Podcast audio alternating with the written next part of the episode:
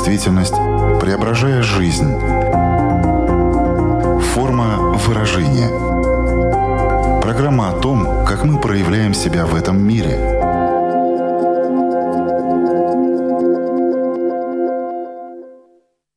Здравствуйте! Меня зовут Александра Плотникова. В эфире Латвийского радио 4 программа «Форма выражения». Приветствую вас также, если мы встретились с вами на одной из крупнейших платформ подкастов. Сегодня мы поговорим о такой разновидности психологического насилия, которая заставляет нас сомневаться в собственной адекватности – чтобы разобраться в том, как именно это происходит, почему мы попадаем в такие сети и как из них выбраться, нам, конечно, понадобится помощь эксперта. Знакомьтесь с нами на прямой связи из Великобритании психолог-консультант, психотерапевт Ольга Максименко. Здравствуйте. Добрый день. Спасибо, что позвали. Надеюсь, что сегодня будет интересно, познавательно и очень душевно. Форма выражения. Начать наш сегодняшний разговор я хочу не с вопроса о том, что это за форма психологического насилия, о чем мы поговорим чуть позже, а с того, какие типичные фразы могут указывать на то, что она в нашей жизни существует. Есть ли такие фразы, которые вы могли бы назвать? Но ну, а потом уже будем двигаться дальше. Да, например, Александра, ты преувеличиваешь. Мне бы твои проблемы ты очень остро реагируешь, и тебе кажется. Полагаю, что каждый из нас хоть раз в жизни слышал такие фразы, может быть, не в свой адрес, но в целом. И прежде чем мы начнем разбираться, как это превращается уже в форму психологического насилия, давайте не будем томить наших слушателей и скажем, как же это называется. Это называется газлайтинг. Это одна из форм психологического насилия и такого себе социального паразитизма, главная задача которого — это заставить человека мучиться и сомневаться в адекватности своего восприятия мира. Через что? Через постоянные обесценивающие шутки, через какие-либо обвинения, запугивания. То есть это психологические манипуляции, которые выставляют человека в не самом лучшем свете, чтобы он казался ненормальным. Мы назвали уже определенные фразы, по которым можно, по крайней мере, такой намек получить на то, что это газлайтинг, но все-таки давайте в более расширенной форме попробуем разобраться признаки газлайтинга, они какие? Что делает психический насильник, он же инициатор газлайтинга? Он заставляет свою жертву усомниться в своей памяти, в своей эмоциональной стабильности, в своей адекватности. Он преподносит ее как глупую. Самый простой пример — это когда родитель лжет ребенку, пытаясь как-либо исказить его восприятие мира. Это очень прискорбно, потому что газлайтинг по отношению к ребенку — это самая вопиющая форма жестокого обращения с ребенком. Когда родитель говорит своему ребенку, что твой опыт, твое восприятие — это неправда. Когда мы подвергаем нашего ребенка газлайтингу, дети, они перестают доверять своим собственным оценкам у них искажается восприятие мира как такового, они перестают слушать свою интуицию. И самое важное, они начинают терять чувство безопасности, которое живет внутри ребенка. Родители искажают воспоминания ребенка из прошлого. Например, у ребенка были какие-то болезненные воспоминания в детстве, и он бы хотел это обсудить, но с ним это не обсуждают родители утверждают, что он слишком драматизирует, что его детство не было ужасным, как он говорит, и при газлайтинге человек искажает не только события и восприятие настоящего времени, но и прошлое. Родители часто утверждают ребенку, что ты преувеличиваешь, мне бы твои проблемы. И, к сожалению, из-за таких вот фраз люди начинают сомневаться в своей адекватности, и они действительно верят в то, что их чувства и эмоции преувеличены. Пример следующий, не самый приятный, когда родители соперничают с ребенком. Они пытаются подружиться с их друзьями, делают такие же прически. Это поведение также указывает на газлайтинг, когда в жизни ребенка родители, казалось бы, пытаются опекать, потому что это выглядит так, когда родитель вовлечен. но на самом деле это уже одна из форм э, газлайтинга. Также, если родители, например, сравнивают ребенка с его братьями или сестрами, поэтому дети между собой ссорятся, появляются проблемы с самооценкой. Еще один пример, когда родители проецируют свои проблемы на ребенка, упрекают или обвиняют во лжи, хотя сами это делают когда действия родителей не соответствуют их словам. То есть они будут отрицать, что они что-то сказали или сделали. Я про родителей. Если им выгодно солгать. То есть они своим примером ребенку показывают, что они лгут, но ребенку говорят, что так делать нельзя. И тебе показалось, мы не лгали. От этого ребенок постоянно сомневается в себе. Когда дело доходит до принятия каких-то решений, ребенок не знает уже, что делать. Или когда он пытается оценить свои эмоции, он не уверен, потому что он уже не умеет правильно оценивать свои эмоции или свои чувства. Дети, которых воспитывают родители-манипуляторы, вот такие газлайтеры, они теряют способность доверять своему восприятию. Они сомневаются в том, что они слышат, в том, что они видят, в том, что они чувствуют, и они думают, что им показалось. Отсюда этот ребенок чувствует себя несчастным и со временем нереализованным. Вот жертва, она может этого реально не осознавать, а тот, кто газлайтер, тоже это делает неосознанно. На самом деле бывает, что он делает это неосознанно. Но, как правило, это люди, которые делают это осознанно. Это люди, которые очень боятся потерять свою жертву. Поэтому иногда они манят ее к себе пряниками, а потом опять кнутом, а потом опять пряниками. Газлайтеры, нарциссы, они очень несчастные. Это, как правило, люди с очень низкой самооценкой. Но осознают ли, что они делают? В 99% случаев, да, они осознают. Если в детстве ребенок подвергался газлайтингу, насколько велика вероятность, что когда он вырастет, то он сам превратится в этого газлайтера? Вероятность 50 на 50 потому что ребенок вырастает, и он смотрит на свою семью на прошлые там, 10-15 лет, и он думает, или я хочу, чтобы у меня было так же, или я ни в коем случае не хочу, чтобы было так же. Поэтому никогда не можешь знать. Как правило, газлайтеры, которые только там начинают завязывать какие-то серьезные отношения, например, личные или в рабочей сфере и так далее, они действительно могут еще не осознавать на ранних этапах, что они газлайтеры. Самый такой простой пример газлайтинга не самый приятный, но самый э, понятный. Если в семье, например, есть физическое насилие одного партнера по отношению к другому, и насильник может со временем прибегать к газлайтингу, отрицая, что он проявлял какую-либо жестокость, пытаясь доказать, что это нормально. В один день, применив физическую силу, например, на следующий день будет на коленях просить прощения. И так по кругу такая форма насилия, она может проявляться и в рабочих отношениях?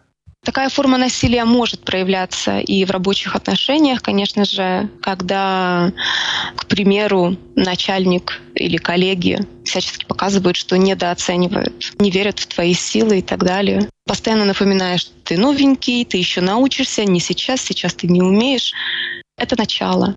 И человек э, или ставит свои личные границы и показывает, что с ним так нельзя, или же если у человека низкая самооценка, то да, к сожалению, это может выливаться, и можно жить э, годами в таких э, абьюзивных отношениях в коллективе.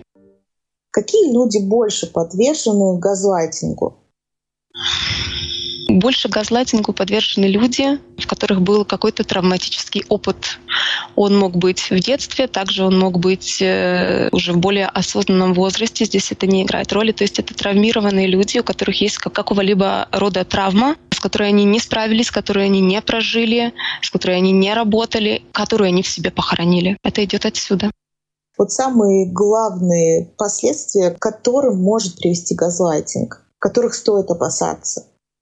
Последствия — это когда человек не уверен в своей безопасности, ему постоянно страшно, он может постоянно извиняться за то, что там вовремя не пришел, будет себя чувствовать постоянно виноватым за то, что когда-то кому-то не перезвонил. То есть это перетекает на все сферы жизни, на какие-то нормальные дружеские отношения в том числе. Это говорит о неуверенности в себе, нет чувства опоры. Люди, которые в отношениях с газлайтером, им постоянно врут, и они тоже учатся это делать, они тоже пытаются врать везде, они оправдываются за свои любые действия. Ну и также важно помнить, что газлайтер свою жертву использует. И когда мы это осознаем, стоит делать выводы и дальнейшие действия, спасаться. В принципе, если вот так совсем лаконично, то это форма психологического насилия, которая заставляет сомневаться именно сомневаться, наверное, тут ключевое слово. И, может быть, мы можем привести еще примеры, которые на это будут указывать. Но, насколько я понимаю, вот вы поправьте, если не так, человек может сомневаться даже просто в собственных чувствах, эмоциях, что он сейчас испытывает. А, он может э, сомневаться в том, кто виноват, кто прав в каком-то конфликте. Эти сомнения могут выражаться даже когда ты, не знаю, приходишь в кафе, тебе надо выбрать, что ты будешь заказывать, и ты начинаешь даже там сомневаться. То есть вот это сомнение, оно как красной нитью проходит через все сферы жизни. Правильно? Да, правильно. И знаете, я бы хотела привести пример Фильм, который бы я рекомендовала посмотреть, это фильм, основан на реальных событиях. Фильм с Анджелиной Джоли 2008 года «Подмена». Это 20-е годы прошлого века. У матери пропадает ребенок. Через какое-то время полиция его находит, привозит к маме, а она видит, что это не ее ребенок, но все общество пытается ее убедить, что это твой ребенок. Да, там действительно э, у мальчиков были ну, схожие черты какие-то, да, но это был не ее ребенок. В итоге мама попадает э, в психбольницу, потому что она неадекватная. Но, кстати, еще один момент, который, возможно, тоже может указывать на то, что в вашей жизни есть газлайтинг, когда вы не понимаете, что именно вы хотите, и что ваши желания, они всегда-всегда на втором плане. Да, верно. Человеку очень важно понять, что это навязано ему, и делать э, что-то с тем, если вы стали жертвой газлайтинга. Давайте поговорим как раз-таки о том, что делать, если вы стали жертвой газлайтинга. Возможно, кто-то признаки уловил и переложил на собственную жизнь. Если ну, есть какие-то подозрения или даже не подозрения, все ты понимаешь, все ты осознаешь, просто не знаешь, что с этим делать, то как можно было бы уйти от газлайтинга, освободиться от влияния газлайтера? Вообще, какой первый шаг можно сделать? Первый шаг — это признать, что вы оказались в ситуации газлайтинга. Дальше важно не терпеть, научиться отделять факты от искажений и лжи. Что для этого нужно делать? Э, нужно записывать действия, например, свои мысли, свои чувства, вести какой-нибудь дневник, потом его перечитывать в момент, когда кажется, что вам кажется, когда вам навязали, что вам кажется, перечитать свои же слова, то, что вы уже записали, то, что вы прочувствовали, то, что вы прожили. Очень важно научиться понимать свои чувства и уважать свои чувства.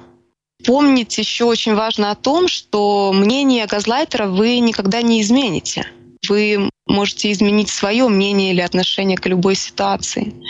Поговорить с близкими друзьями, с родителями, если с ними хорошие отношения спросить, как картину вашей жизни видит ваш близкий человек. Если вы доверяете, то это очень крутой способ. Если у вас нет близкого человека, с которым вы хотели это обсудить, то, наверное, уйти в психотерапию или хотя бы в кризисное консультирование, чтобы просто научиться распознавать свои чувства, чтобы вам рассказали и объяснили, что нормально, а что ненормально, чтобы вам доказали, что ваши слова являются действительностью, что вам не кажется. Поэтому один из вариантов — это уйти к психологу, в терапию.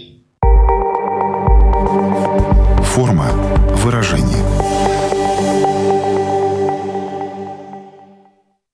Если, например, ты выстраиваешь там вот свои границы как забор, ты перестаешь э, сомневаться, ты понимаешь, что ты прав и так далее. То есть эти отношения, они уже обречены, потому что газлайтеру просто будет неинтересно, он будет искать для себя новую жертву. Или все-таки газлайтер поймет, что вот с тобой так больше делать нельзя, и не будет этого делать. Ну, точнее, он будет предпринимать какие-то попытки, но если они будут пресекаться, пресекаться, пресекаться, то со временем, возможно, он это делать перестанет. Так это работает, ну, вы очень правильно подметили, когда сказали, что уже будет неинтересно газлайтеру. Конечно, он будет, наверное, до последнего добиваться, чтобы опять вовлечь в эти отношения вот нашу жертву. На самом деле эти отношения обречены, но мы же не всегда можем уйти от газлайтера. Мы можем уйти от партнера газлайтера, мы можем уйти э, от газлайтеров, которых мы встречаем на работе, но мы не всегда можем уйти от родителей. Это уже другой вопрос. Но лучше уходить. Вы сказали, что если нельзя уйти от газлайтера, например, в случае с родителями, то нужно просто, я так понимаю, ограничить общение. Это будет то, что поможет. Первое — это, конечно, ограничить общение, научиться говорить «нет» как партнеру, так и родителям, и ставить себя на первое место и прекратить отвечать на вопросы, почему ты ограничил общение со мной. Потому что газлайтер будет добиваться внимания, добиваться общения. Как научить себя говорить «нет»? Очень важно задавать себе вопрос, какой будет моя расплата за мое несказанное «нет» как буду я расплачиваться, я, не кто-то там. И еще научиться визуализировать, как бы это по-детски не звучало, но очень круто, если мы научимся визуализировать, представим свою жизнь без газлайтера. Он где-то есть, живой, здоровый, у него все прекрасно, но его совершенно нет в моей жизни. Это ведь достаточно страшно смотреть в это будущее. Или так хорошо без этого газлайтинга, что наоборот это будет какое-то светлое будущее. Да, как правило, они боятся думать об этом. Нельзя сказать, что там будет светлое будущее, и все будет так гладко, хорошо, хотя, скорее всего, так и будет. Самое страшное в этом всем — это прожить эту ситуацию ухода от газлайтера. Прожить ее полностью и отпустить этого человека. Находясь в отношениях с газлайтером длительное время, у человека уже появляется такое понятие, как выученная беспомощность. Он уже хочет уйти, но ему настолько привычно, настолько уже по-домашнему, уже нормально, что он не уходит, потому что он боится, какое это будущее будет. А здесь уже все понятно. Да, плохо, но зато это понятно. А что будет, когда я это разорву, я не знаю. Поэтому очень важно просить поддержку.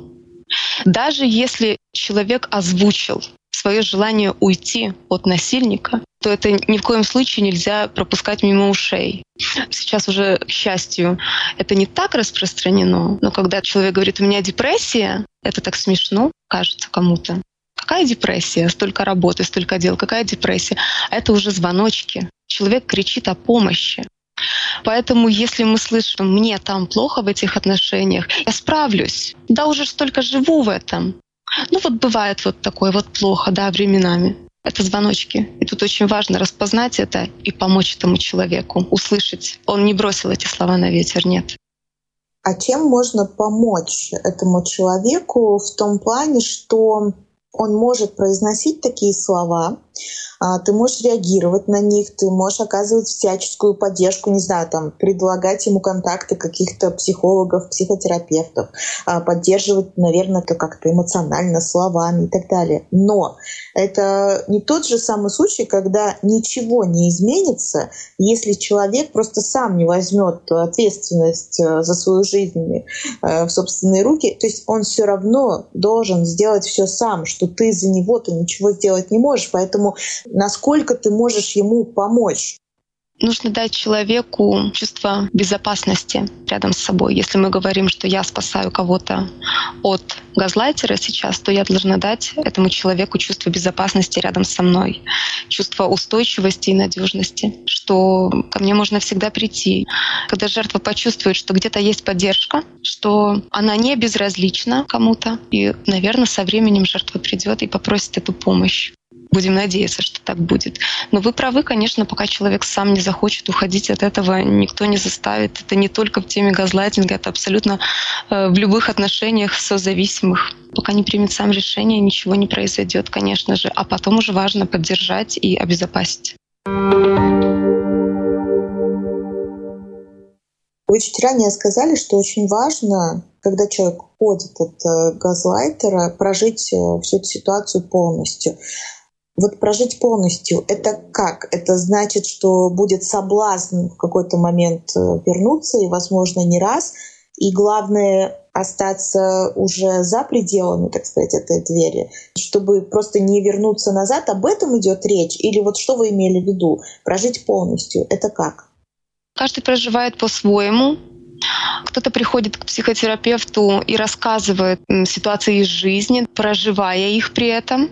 А кто-то приходит к психотерапевту и не хочет об этом вспоминать даже, когда мы говорим про травматический опыт. Поэтому тут нужно смотреть на самого человека, какой он, если он хочет об этом говорить, если он хочет это еще раз как-то прожить и отдать. Тогда очень важно выговориться, э, выплакаться и поговорить с собой внутри, сказав себе, что туда идти опять нельзя. Это тоже проживание когда мы себе даем какие-то установки и придерживаемся их. Это проживание. Вот если поставить себе установку, что туда идти нельзя. Ну, на самом деле это в психотерапии, и это работа уже с травмой потому что этот опыт травматический, и каждый психотерапевт работает с травмой по-своему, разными техниками проживания.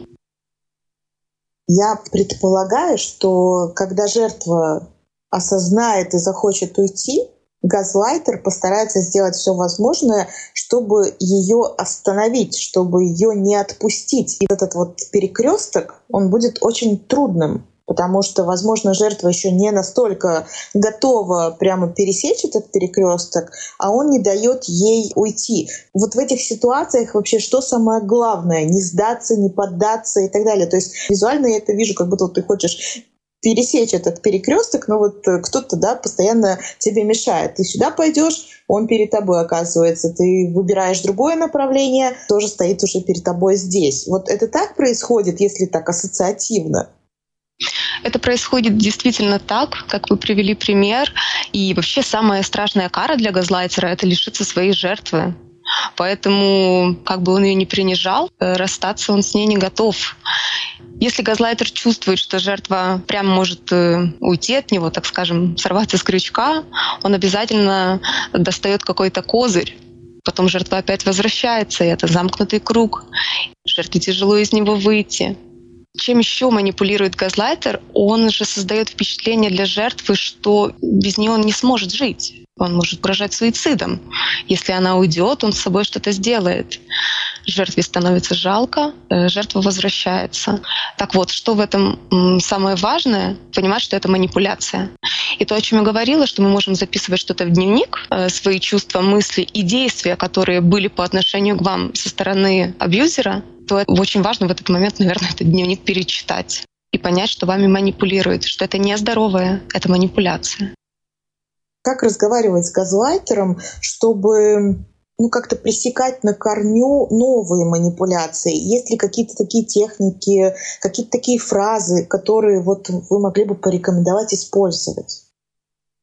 Да, я могла бы порекомендовать фразу, что «со мной так нельзя», со мной так нельзя поступать, это ненормально по отношению ко мне и так далее. Но, к сожалению, в один день к этому не приходит жертва.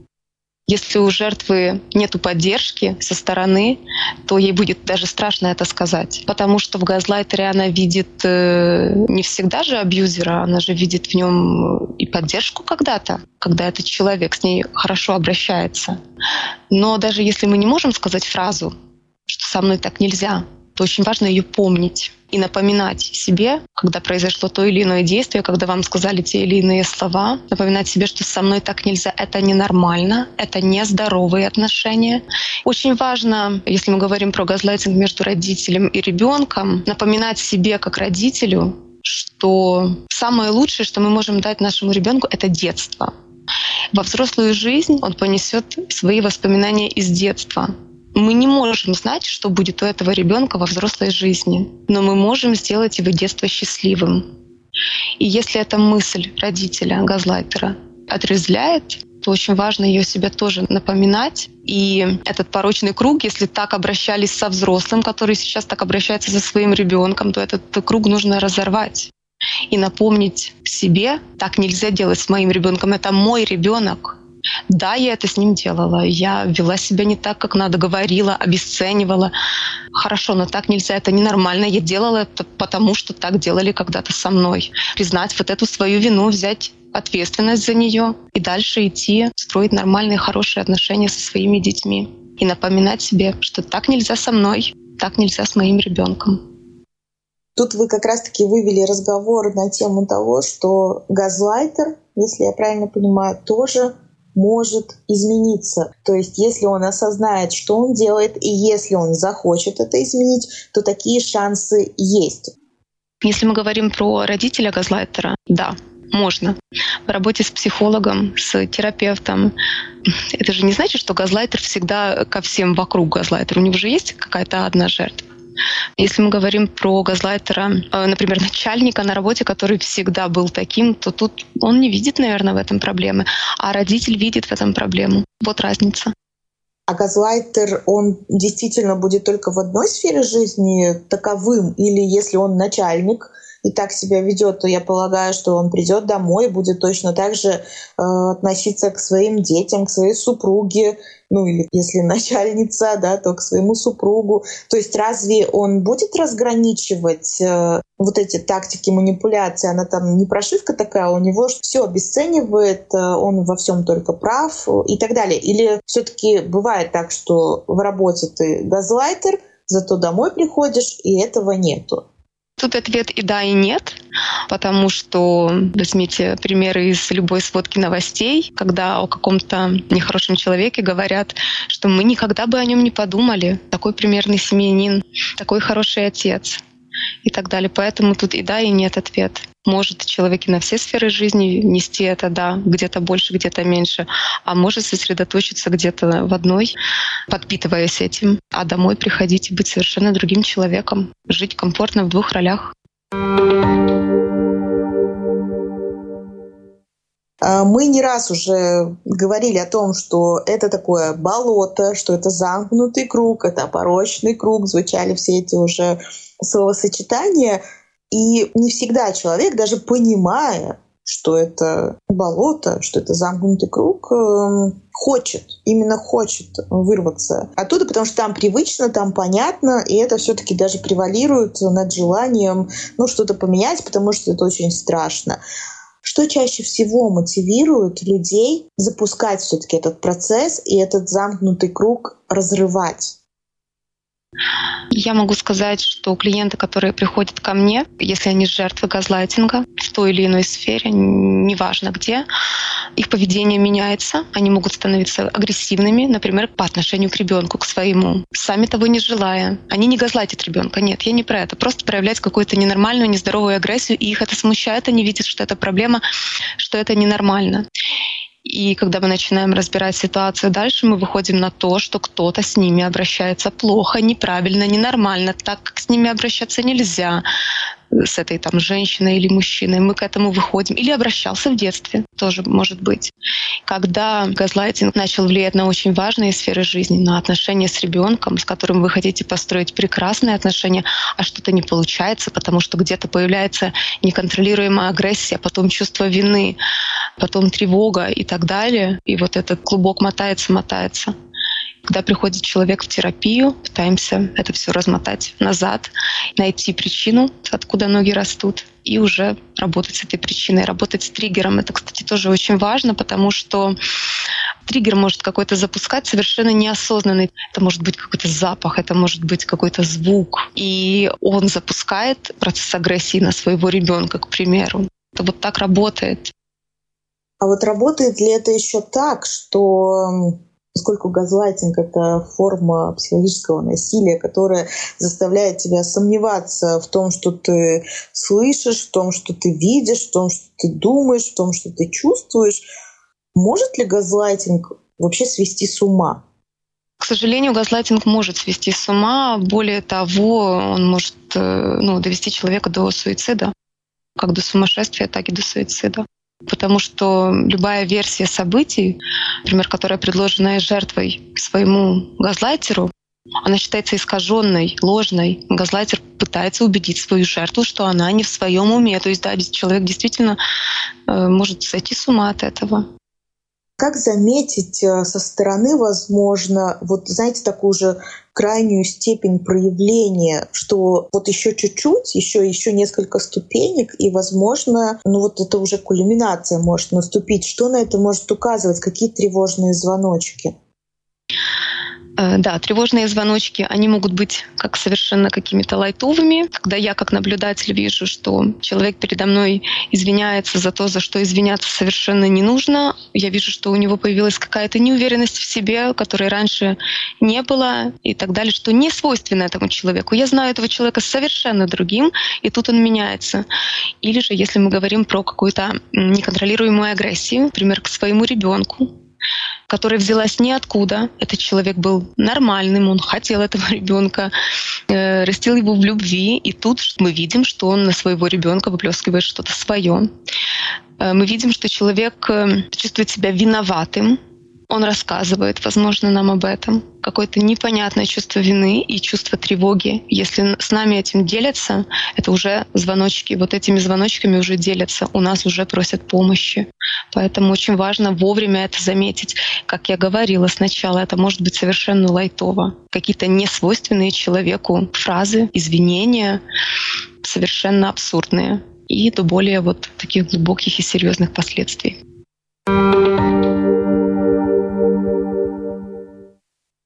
Можно ли порой газлайтинг перепутать с попыткой донести свое мнение? Есть ли вот та граница, которую можно сейчас очертить и сказать, что вот в этот момент это уже газлайтинг, а до этого, ну да, действительно, может быть, человек говорит, хотел я другое мнение донести. Бывает, что газлайтинг с чем-то можно перепутать. Газлайтинг можно перепутать, но, наверное, не с этим, потому что если донести свое мнение, то спасибо, что поделились своим мнением, у меня свое другое. А если навязать свое мнение, то это уже звоночки, то это уже что-то ближе к газлайтингу как раз-таки. Тут не про донести, тут про навязать. Донести хорошо, спасибо, я услышал, у меня мнение другое, выслушай мое тоже. А навязывать это уже про газлайтинг мы же понимаем, что есть люди, которые подвешены газлайтингу, есть люди, которые при столкновении с такими манипуляциями посмотрят на это все так э, со стороны и очень адекватно отреагируют. Адекватно отреагировать — это вот как? Напомнить газлайтеру, что со мной так нельзя. Мне не интересно такое мнение. Оно навязанное. Вы знаете, еще когда жертва боится уйти от газлайтера, у него вот есть страх. И если мы говорим про страх как про что-то отдельное, то очень важно задавать самому себе вопрос, это мое или навязанное? Этот страх у меня появился как-то естественным путем, или же мне его навязали, и я в него поверила. Поэтому тут очень важно, и человек, который здраво оценивает себя, не разрешает с собой так вести, то он будет понимать, что ему пытаются что-то навязать, и он уйдет от этого разговора, от этой ситуации и не позволит с собой так вести. Также очень важно затронуть э, такую тему, как самогазлайтинг. Такое ведь тоже бывает, когда и газлайтером, и жертвой становишься ты сам. Вот в чем это проявляется? Да, самогазлайтинг, э, как правило, идет из детства. Когда сепарация с родителем прошла, все-таки а вот эти чувства, мысли, навязанные когда-то родителями, остались. То есть ты уже остался один в этой оболочке газлайтинга, да. Это идет из детства, как правило. Если человек осознает, что проблема есть, если он понимает, что проблема вот есть в нем, то очень важно следить за своими мыслями это, наверное, звучит абсурдно и смешно, но очень важно следить за своими мыслями, э, записывать их иногда, когда они вас тревожат, потому что эти люди еще очень тревожные. Записывать эти мысли и задавать себе вопрос, когда она возникла, от чего эта мысль возникла, что послужило триггером и так далее. То есть нужно начинать с головы вот таким образом, если мы говорим, скажем так, про самолечение. В нашем разговоре чуть ранее уже прозвучало название фильма «Подмена», который вы рекомендовали посмотреть для того, чтобы просто получить представление о том, что такое газлайтинг. Но, может быть, есть еще какие-то фильмы, книги, которые могли бы послужить такой иллюстрацией для лучшего понимания этой темы. Да, я могла бы порекомендовать и книгу, и одноименный фильм «Девушка в поезде». Он немного про другой вид газлайтинга, нежели, как я раньше рассказала, про фильм «Подмена» с Анджелиной Джоли. Там сюжет о том, когда девушка ездит в поезде на работу каждый день, она видит семейную пару из окна этого поезда, да, и она придумала, как они живут, про их быт, она думает, фантазирует, а дальше она становится свидетелем чего-то страшного. И вот эти ее мысли придуманные, как это было, во что это дальше превратилось. Очень интересно, рекомендую это и фильм, и книга. Везде, где я искала информацию о газлайтинге, приводится всегда фильм «Газовый свет», потому что отсюда и название родилось. То есть этот фильм тоже может стать такой иллюстрацией. На самом деле нам про газовый свет нужно было сказать в самом начале. Я немножко в двух словах про сюжет, чтобы было понятно, и тоже, конечно, рекомендую. Значит, там по сюжету муж молодой женщины переставляет в доме всякие мелкие предметы, прячет вещи, чтобы у нее создавалось впечатление, что она теряет память и рассудок. И потом по вечерам она видит, что у них в доме слегка меркнет свет, мерцает, но муж в это время настойчиво ей повторяет, что ей только кажется. А свет, как известно, у них идет из газовой лампы. Собственно, отсюда название и фильма, и газлайтинга. И получается простая формула, да, которую мы даже знаем эту фразу, если вам кажется, то значит вам не кажется. Сто процентов.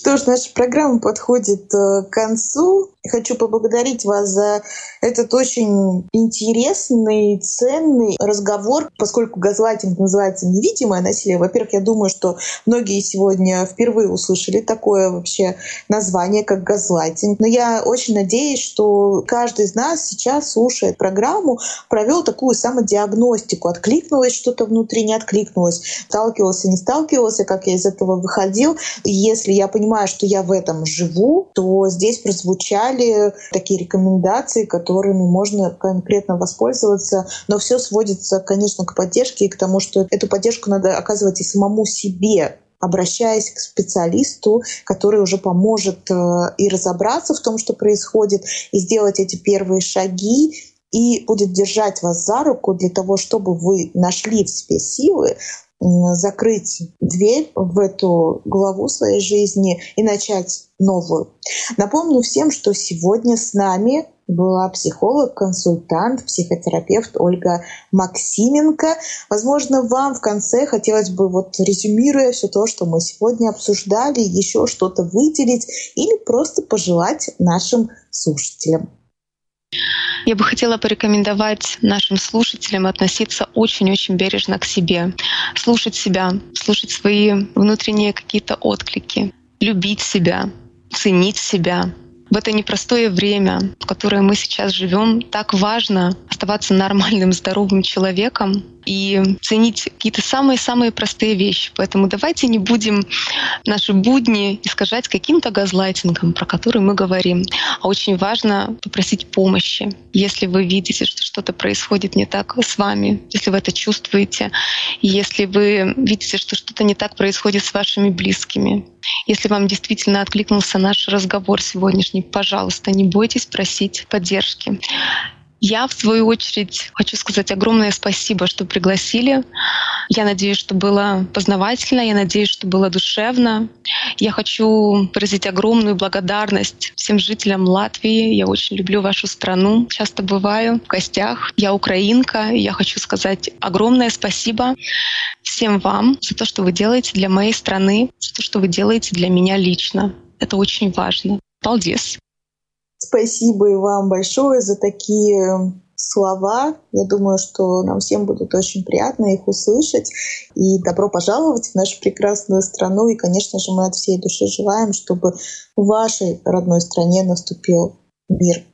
Я, Александра Плотникова, говорю всем до свидания. Мы встретимся с вами ровно через неделю на радиоволнах или на крупнейших платформах подкастов Apple, Spotify, Google, Выбирайте место встречи. Хорошей вам недели. Пока-пока. Отражая время, изображая действительность, преображая жизнь. Форма выражения. Программа о том, как мы проявляем себя в этом мире –